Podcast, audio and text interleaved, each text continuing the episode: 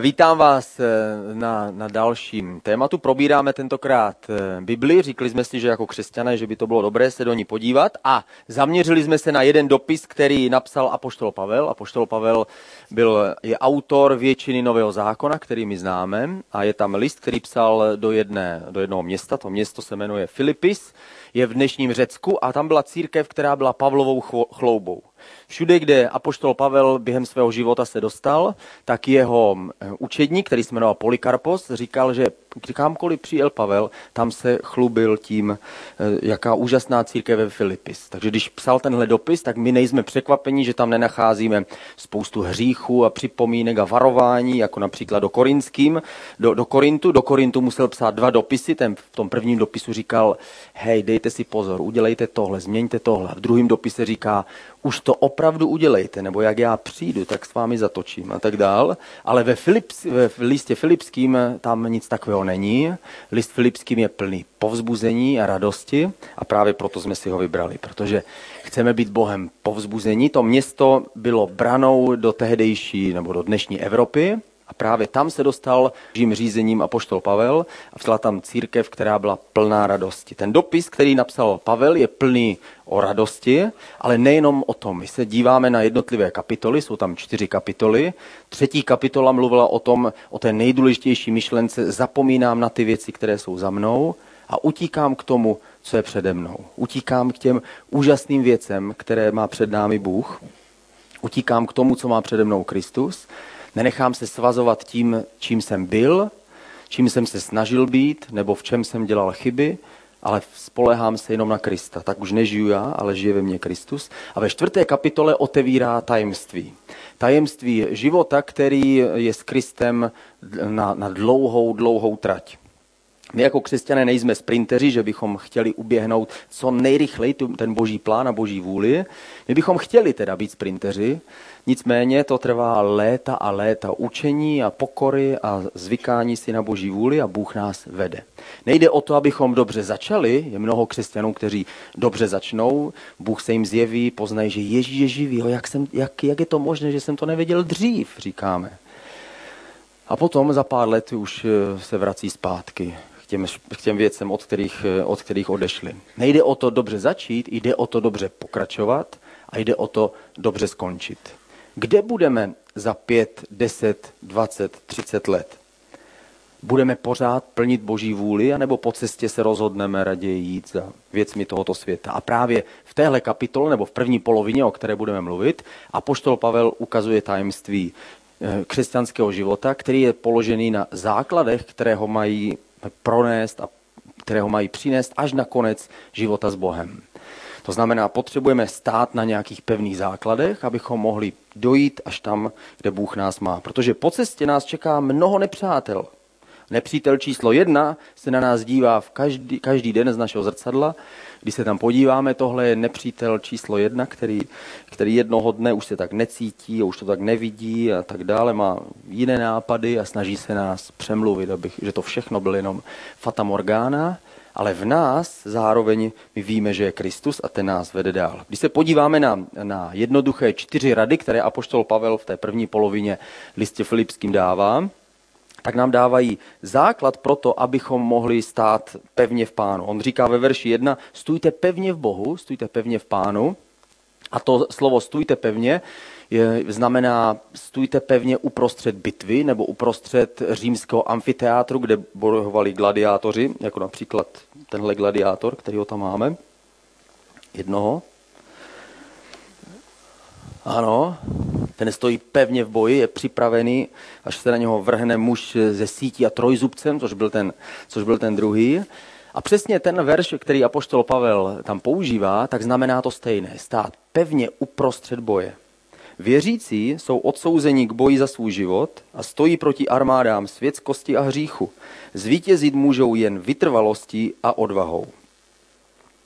Já jsem slyšel nedávno příběh, možná vždycky tady říkáme ten příběh to Josefa, kdy Josef, Josef byl pokoušený tou prostě dívkou nebo ženou prostě v domácnosti, která se ho snažila svést, a ten Josef utíká, prostě nechává tam pyžamo a uteče, uteče pryč. uteče z hříchu, a tohle říkáme jako příklad toho boje prostě s hříchem, kdy křesťan raději, prostě raději dá všechno pryč, všechno stranou, jenom aby mohl běžet čistě, čistě dál.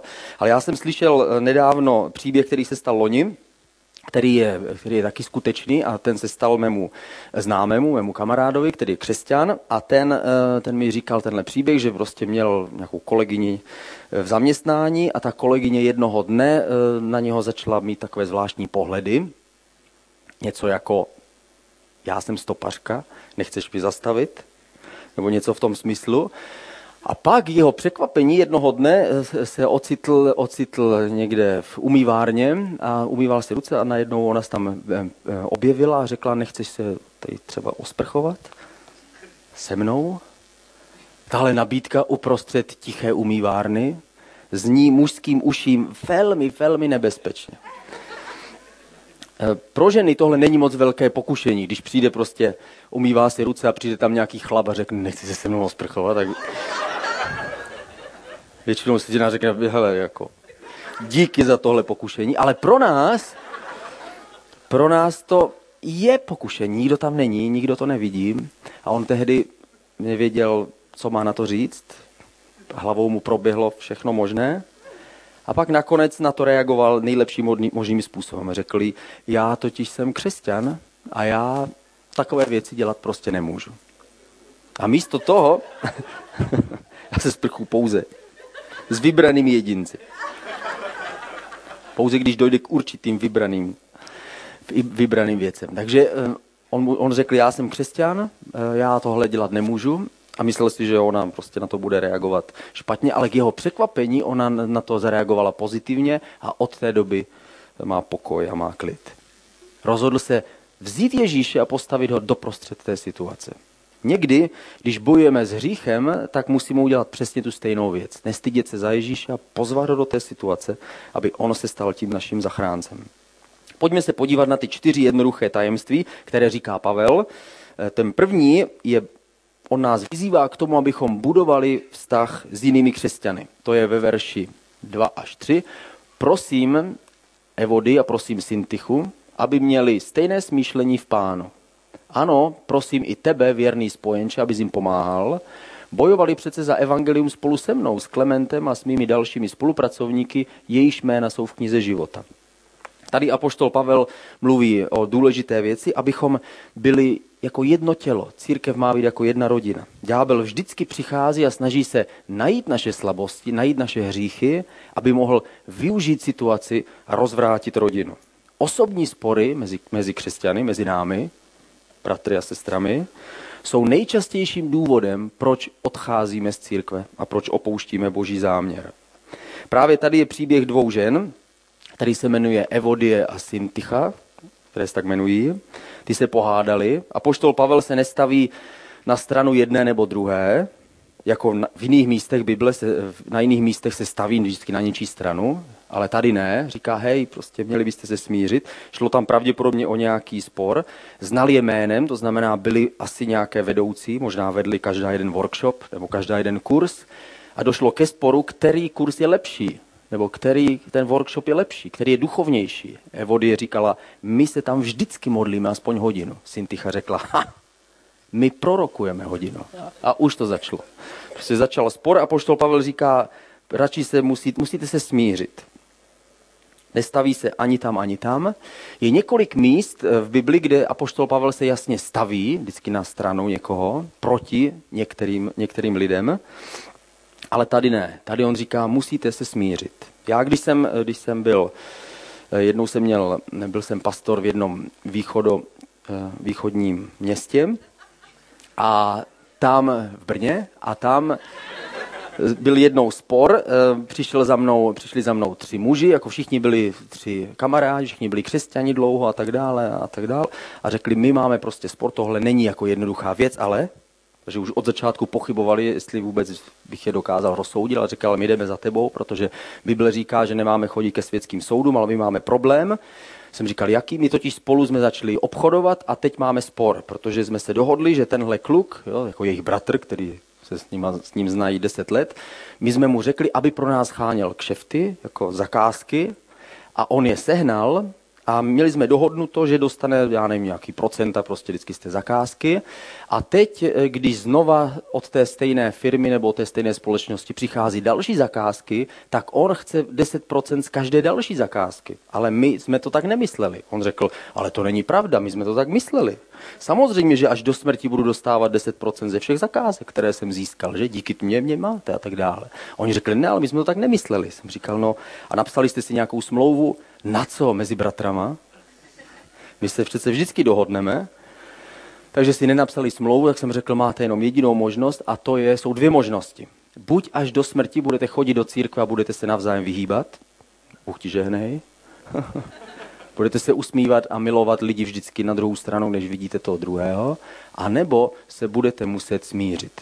Ale to bude obě, oba dva něco stát. Budete muset udělat nějaký kompromis. No, ale my nechceme udělat kompromis, tak potom se nedá nic dělat, budete muset chodit naštvaní do církve, ale ne do téhle, protože já tady nechci tohle vidět, jsem jim říkal. Prostě tyhle obličeje tady nemůžete mít. Takže s tím musíte něco udělat, musíte se dohodnout, musíte jít na půl cesty a sejít se. Takže nakonec po modlitbách se rozhodli, že to udělají, smířili se, vyplatili si něco, vynadali si, odpustili si a dneska už se můžou na sebe usmívat. Vždycky je pro nás výzva uznat svoji chybu, anebo ani neuznat svoji chybu. Výzva je udělat krok směrem k tomu druhému. Snadné je to, když vím, že udělal chybu ten druhý a přišel se mi omluvit, tak udělám, no to je v pohodě. No. To bylo v pohodě hned. Jo. Doteď jsem tě pomlouval sice, ale odteď už tě miluju. A nebo když víme, že jsme my udělali chybu. Když udělám, je, já, já jsem to fakt zkazil a jdu se omluvit, řeknu, odpust mi to, tak je to taky snadné.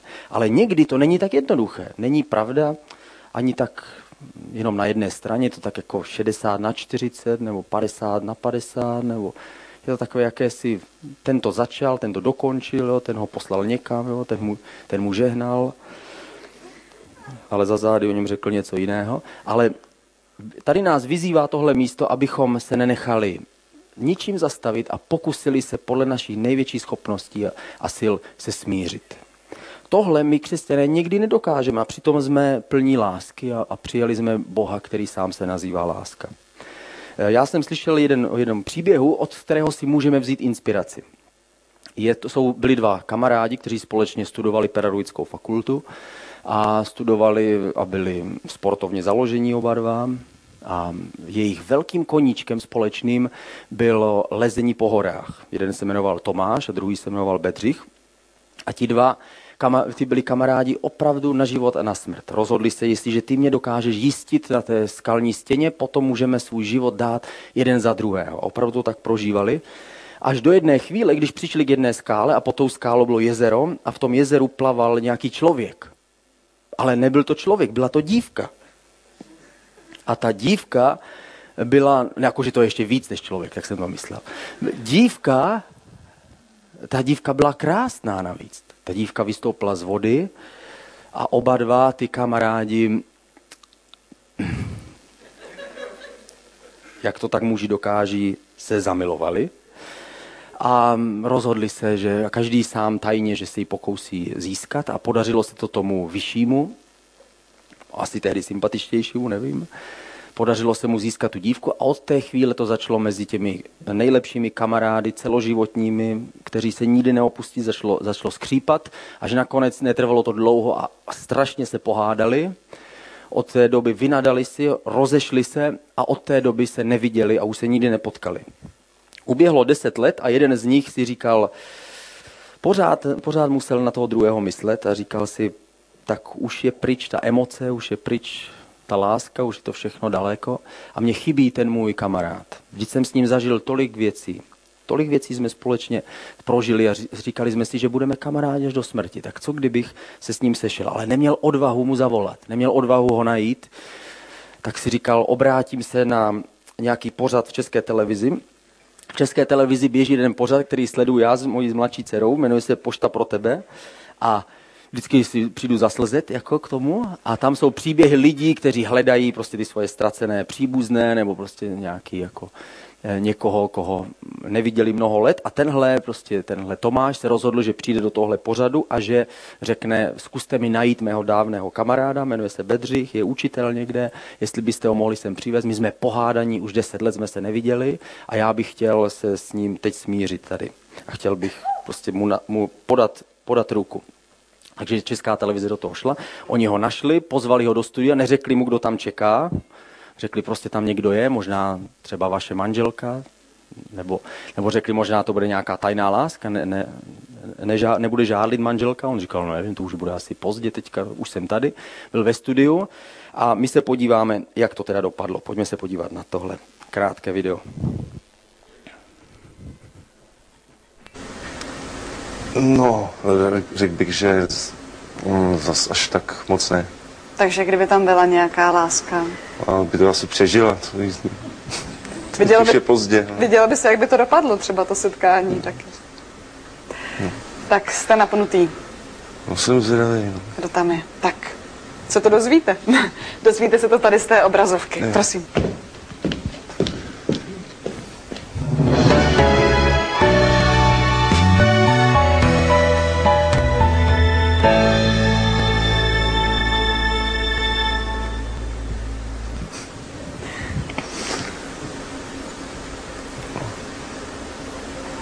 No, toho pána poznávám.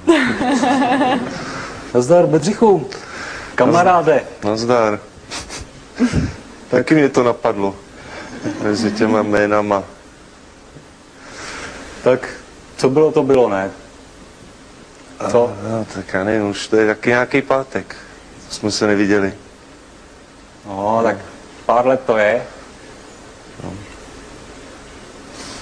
Chtěl jste ještě třeba nějak něco říct, vysvětlit? Tak dobře, Bedřichu, myslím si, že lidi, kteří eh, se mají rádi, rozumějí si, zažijou spolu spoustu legrace, bžundy, tak by tohle sto neměli rušit.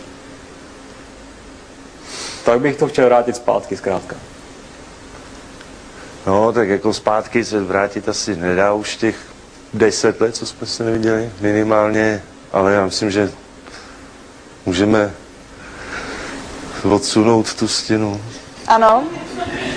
Dobře, tak v tom případě o to prosím. Odstraňme stěnu, která je mezi vámi.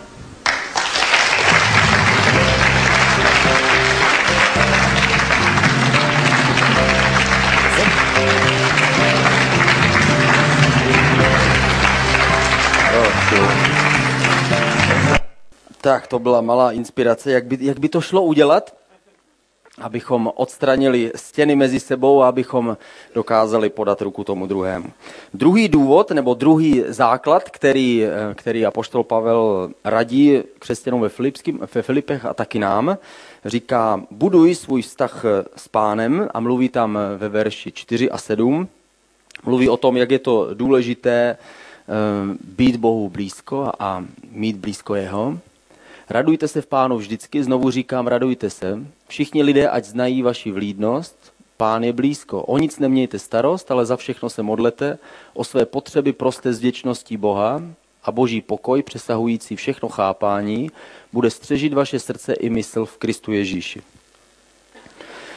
Jakým způsobem poznáváme, že Bůh je blízko nás? A že my jsme Bohu blízko? Tady ve verši čtyři je napsáno radujte se v Pánu, to tam v tom listě se různým způsobem opakuje šestnáctkrát. Když jsme naplněni radostí, když máme radost, tak potom víme, že jsme blízko Boha. My můžeme mít radost ze spoustu nádherných věcí. Můžeme mít radost z toho, že jsme udělali zkoušku, můžeme mít radost z toho, že máme šťastné manželství, můžeme mít radost z toho, že se nám podařil ten cíl, po kterém jsme tolik toužili. Můžeme mít radost, že rozbalíme ten dárek a je tam opravdu ta věc, kterou jsme si přáli, ale opravdová, trvalá a nezměnná radost je pouze ta, kterou máme z Boha samotného. Jestliže se naučíme radovat se z Boha, že Bůh je se mnou, že Bůh je ve mně, já jsem v něm, jestli odhalíme tuhle radost, tak tuhle nám nikdy nikdo nemůže vzít. Tohle je znakem člověka, který je blízko Pána. Ve verši pět je napsáno, že máme na něho očekávat mírnost, ať je známa všem, neboli umírněnost, Jiný, jiný výklad toho slova je blahosklonost. Je to opak sporů a vlezlosti.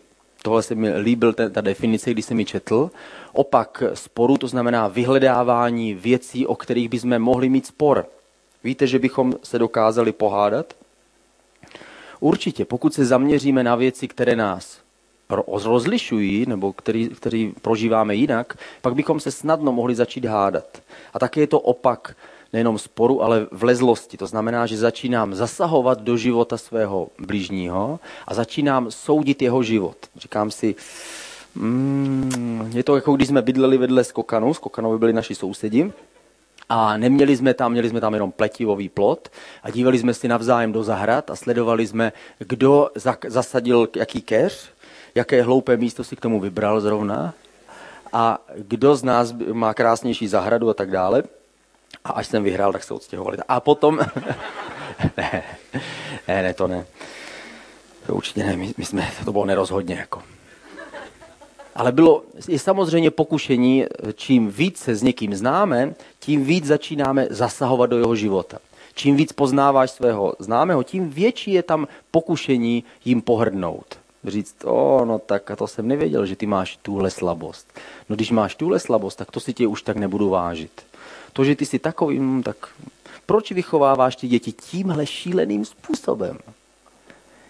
Jenomže on neexistuje jenom jeden správný způsob. Jak můžeš mít ty zrovna tenhle přístup k penězům? Přece nemůžeš mít ty peníze jen tak prostě zmuchlané a nastrkané různě prostě po kapsách. Musíš přece mít peněženku, nedávno o tom s někým mluvil, kde musíš mít ty bankovky přece od podle velikosti, od tisícovek, pak jsou pětistovky, pak jsou třístovky, ne, to, ty malý už neznám. A tam jsou samozřejmě mince, to stejné, pak, je tam, pak jsou tam karty, jo, pak je tam ze zdravotní pojišťovny, jo, z IKEA, prostě všechno tam je. A jak ty to můžeš dělat tímhle způsobem? Jestliže začneme být příliš vlezlí, začínáme posuzovat a odsuzovat ostatní podle hloupostí a detailů, které nejsou tolik, tolik, tolik nutné a tolik potřebné. Jestliže někdo to dělá takto, jak ty můžeš jít na dovolenou a nemít G P S ku? Já to prostě nechápu. Jako. Já jsem na dovolenou neměl jsem ani mapu. Naučil jsem se to později teprve. Člověk, každý z nás je trochu jiný a jestli začneme strkat svůj nos příliš moc do života toho druhého a začínáme soudit, jak může tenhle člověk nosit tyhle boty, je, je vůbec spasený? Co mu řekne apoštol Petra, že uvidí u brány s těmahle botama, ale tam budeme naštěstí bez bot. Pán je blízko, to znamená, že se brzo vrátí, to je jeden výklad toho slova, to znamená, že máme být připraveni.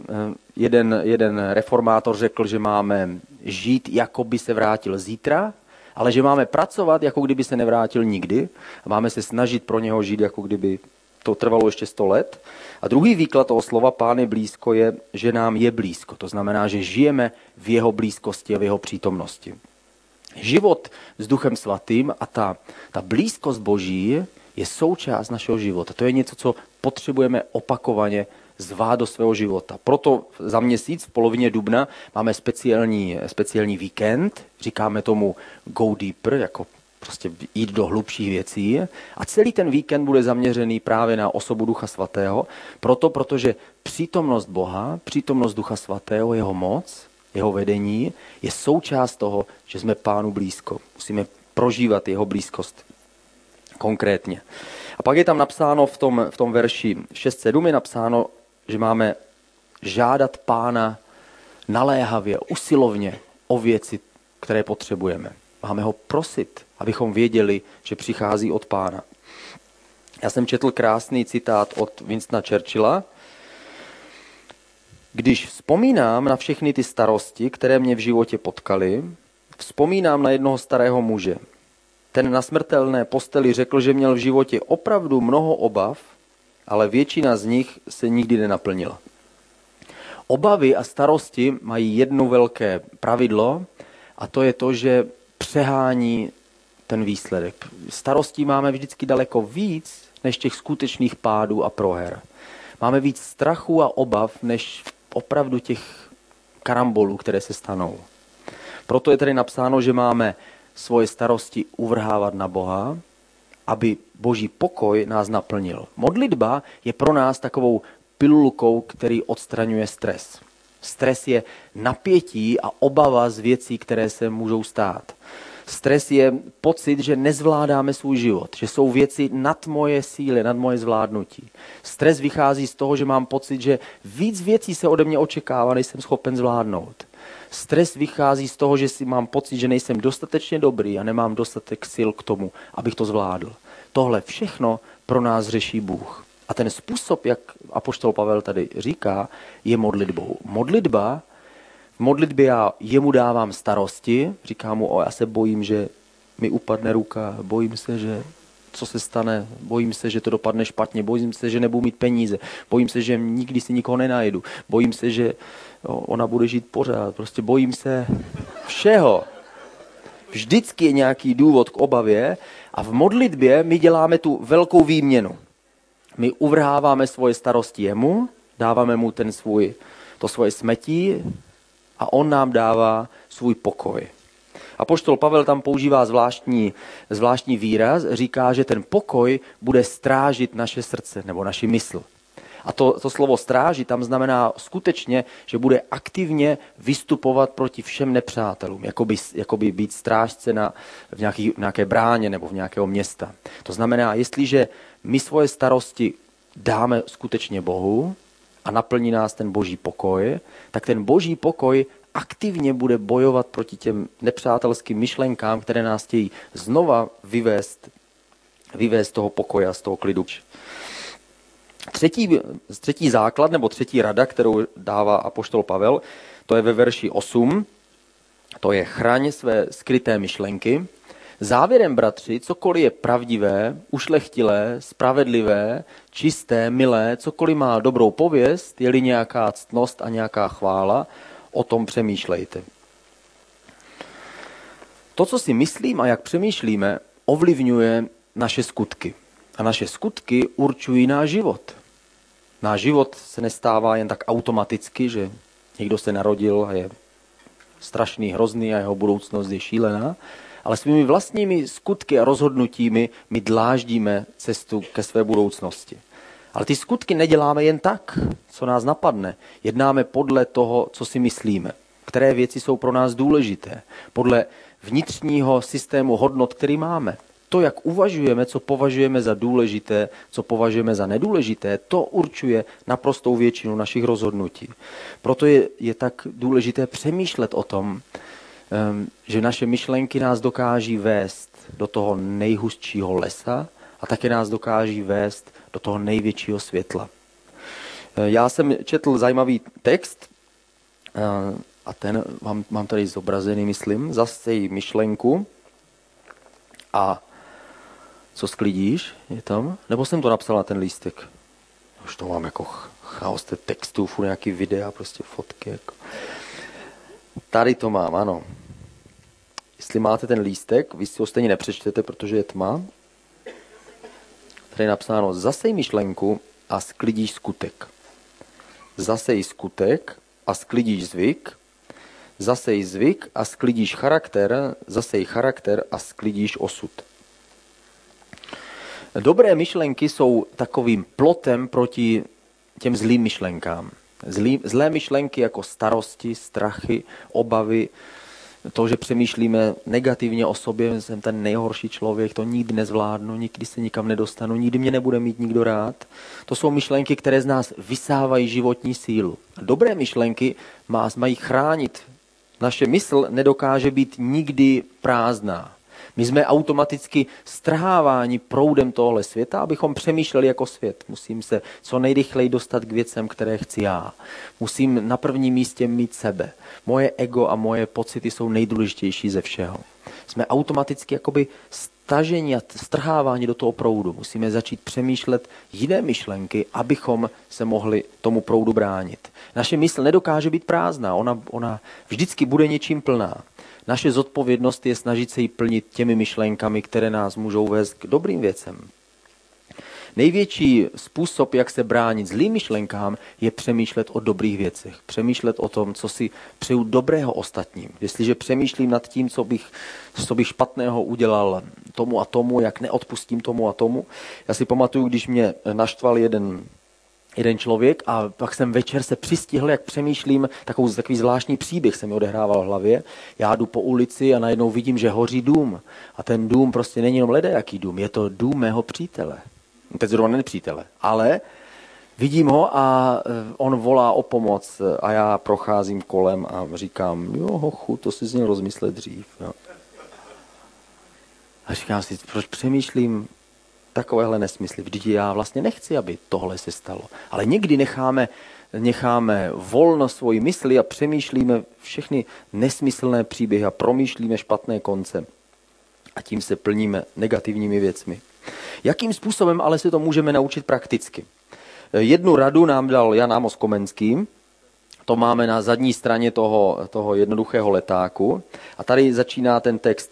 Hned, jak se ráno probudíš, zavři dveře svého srdce, aby tam nemohlo žádné pozemské myšlení dřív, než vzpomeneš na Boha, je správné, aby on měl vždycky první místo. A pak to pokračuje dál ten text a on říká, nejlepší je, když začneme přemýšlet hned nad těmi božími věcmi. Když se učíme dávat přednost Bohu a těm božím myšlenkám. Chovej se k druhým tak, jak si přeješ, aby oni se chovali k tobě. A ne, o, ten člověk je tak hrozný. Miluj svého blížního jako sám sebe. Jeho rada je, co nejrychleji a co nejdřív přemýšlej nad těmi správnými věcmi. A ten, ta čtvrtá rada, kterou tady máme, ten čtvrtý kámen z toho základu, který apoštol Pavel nám radí, abychom postavili, je ve verši devět, kde se Pavel sám dává za příklad a říká, následuj příklad jiných křesťanů. Čemu jste se naučili a přijali, co jste slyšeli a viděli na mě, to dělejte a Bůh pokoje bude s vámi.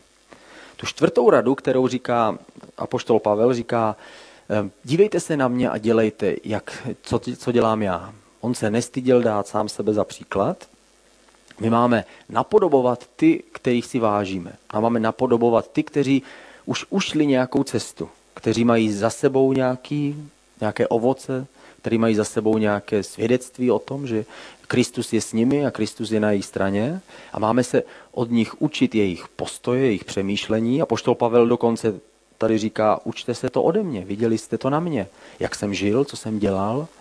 Viděli jste moji upřímnost, jak jsem se snažil zacházet s penězi, jak jsem mluvil s tím člověkem, jak jsem sloužil. A když, to, když se na to díváte, tak v tom uvidíte ten správný příklad.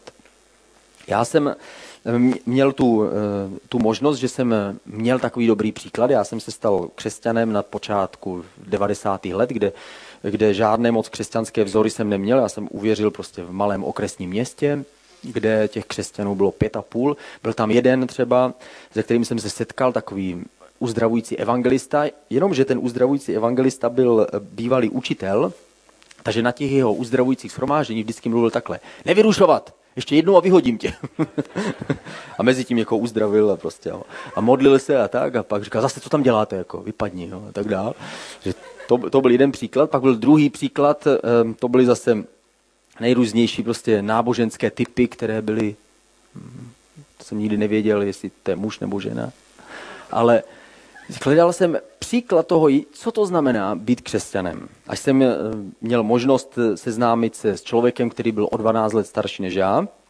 Byl to švédský misionář, který se jmenoval Michael, uh, Michael Lundin. Ten se dostal shodou okolností, to musel být opravdu Bůh, dostal se až do našeho okresního města a tam, tam se se mnou sešel a řekl mi, co bys chtěl dělat v církvi. Já jsem říkal, já, já bych chtěl, prostě já jsem viděl tolik zmatků v církvi, já bych si to vzal na starosti, jsem mu říkal. A on říkal, toto jsem neslyšel ještě. Jako. A co bys jako chtěl dělat? Jsem říkal, já bych chtěl kázat. On říkal, no, tak, tak to jo, dobře, šlo by to. A tak mi tak řekl, dobře, tak já mám pro tebe jeden úkol. Jsem říkal, tak řekni, tak přijď k nám za týden a já potřebuji smontovat postel.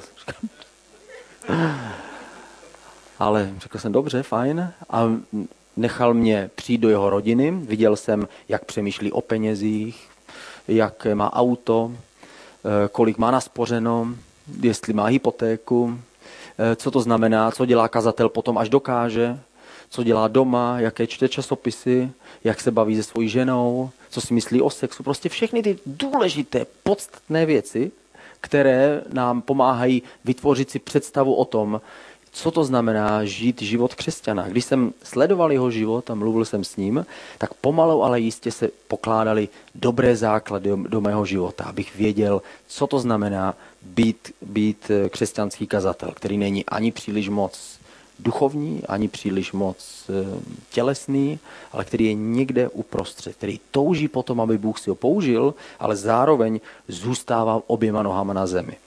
Když, jsme, když, když jsem se oženil, tak jsme hledali podobný příklad se svojí ženou, jakým způsobem bychom mohli vychovávat děti. A zrovna jsme ho uviděli na jedné, na jedné jiné misionářské rodiny, ze kterými jsme, ze kterých jsme se tehdy znali. A viděli jsme, jak se chovají k dětem. A sledovali jsme je, jak svoj, svým dětem neustále se snaží ukazovat lásku.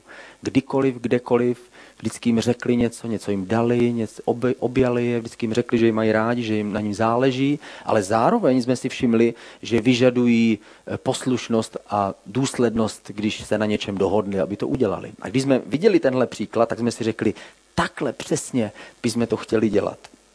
Tohle se pro nás stalo příkladem. Dobré příklady nám pomáhají jít dobrým směrem. Špatné příklady nám pomáhají jít dobrým směrem. Ne. Špatné příklady nám pomáhají jít špatným směrem. Jestliže se obklopíš špatnými lidmi, pak tě to, ať chceš nebo nechceš, bude stahovat na špatnou stranu. Jestliže se obklopíš dobrými lidmi, pak tě to bude táhnout, ať chceš nebo nechceš, k dobrým věcem. Dobrý příklad nám pomůže překonávat problémy. Špatný příklad nás strhává dolů.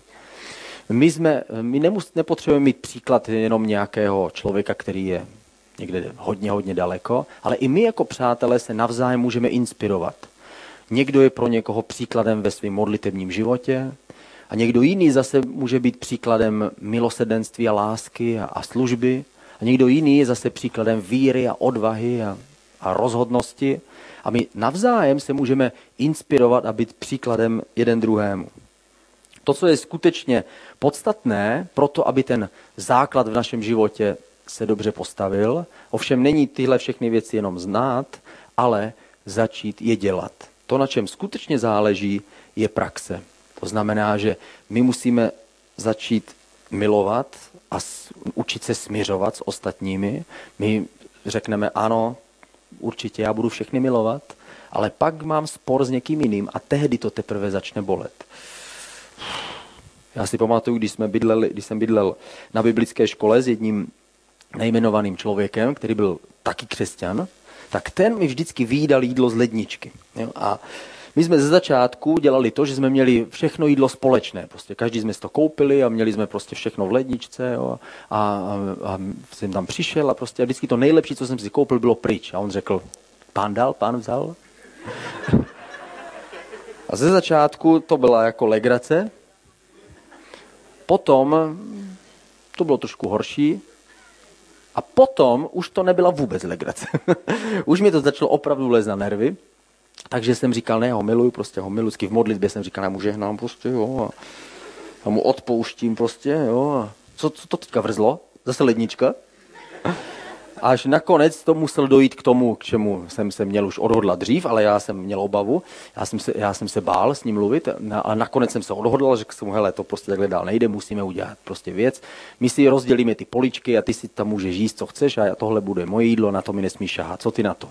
A já myslel, to bude, to bude nepříjemná, nepříjemná hádka. A on řekl, tak jo, tak dobře, já jsem nevěděl, že ti to vadí. Ten sýr byl ale dobrý. A od té doby jeho polička byla prázdná, ale už nás to jako netrápilo. Potom už je to něco jiného, pak mu můžu milosrdně pomoct. Nechceš si vzít moji paštiku? Ale pak už to vychází z mé, z mé lásky plné povahy a ne z povinnosti. Takže ve chvíli, kdy my máme, máme ty spory odstranit, tehdy to přijde na lámání chleba. Musíme říct to tomu člověku, bojíme se, že nás odmítne, že nám vynadá, že ztratíme přátele, ale skutečné přátelství znamená, že jsme ochotní si říct i věci, které nejsou příjemné a jsme ochotní je naslouchat. Co se musíme učit, je dávat svoje starosti Bohu. Ty starosti jsou jako, jako medicimbal. je to takový těžký míč, když ho nosíme, je velice těžký, ale někdy je taky těžký, když ho chceme vyhodit k Bohu nahoru. Bum. Padá nám to jakoby zpátky na hlavu. Starosti se mají vždycky velice, velice snadno se nám vrací. My se v modlitbě řekneme, Bože, já ti dávám ty starosti, už si prostě nedělám o to starosti a já prostě věřím, že ty mi pomůžeš.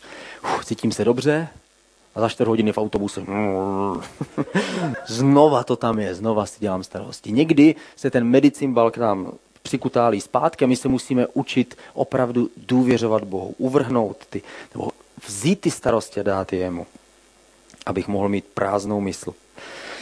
A ten, tu poslední věc, kterou nám, nám Pavel říkal, že se máme učit, je přemýšlet o těch božích věcech. Jak snadno nám tam se vkrade myšlenka, která není správná. Jestliže přejeme někomu něco špatného, pak si musíme být jistí, že to není ten, ten správn, ta správná věc. Martin Luther řekl, že my ne, nejsme zodpovědní za ptáka, který přeletí nám nad hlavou, ale jsme zodpovědní za to, jestli si na naší hlavě udělá hnízdo. A tak je to stejné se špatnými myšlenkami. Někdy ty myšlenky se proženou a my víme, že naše mysl je divoká, ona sleduje všechno, ale nesmíme nechat, aby ta zlá myšlenka v nás zahnízdila, aby se stala postojem, aby se stala součástí nás samotných.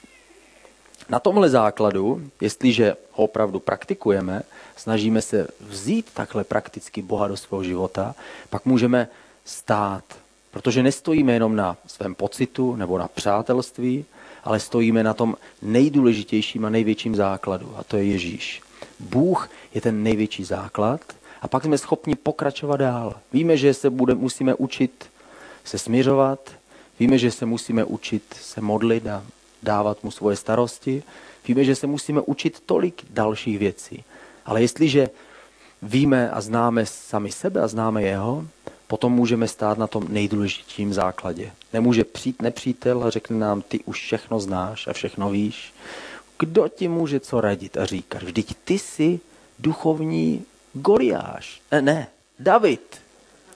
Ty jsi vlastně, ty už, jsi, ty už to dávno všechno chápeš. Jestliže se udržujeme na těchto správných základech, potom můžeme žít pět, deset, dvacet, padesát let a nakonec vstoupit do věčnosti a vstoupit do toho konkrétního, dokonalého vztahu s Bohem. Apoštol Pavel řekl, to všechno, o čem tady mluvím, je vlastně jenom jakýsi trénink nebo takový předstupeň, takový jenom odraz těch věcí, které ve skutečnosti jsou. Ale tam my ho uvidíme v tváři v tvář.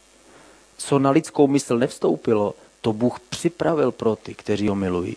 Nemáme ponětí, co všechno to vlastně obsahuje, ale víme jednu věc, jestliže budeme pokračovat s ním, tak i kdyby se struna napínala, tak, tak víme, že nepraskne.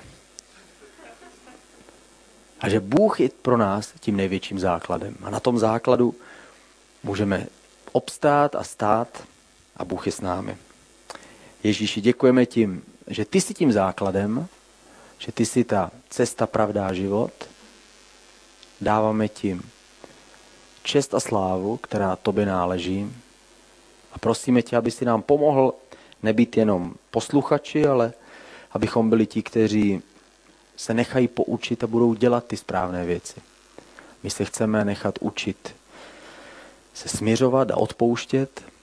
Chceme se učit dávat ti starosti a nechat se naplnit tvým pokojem.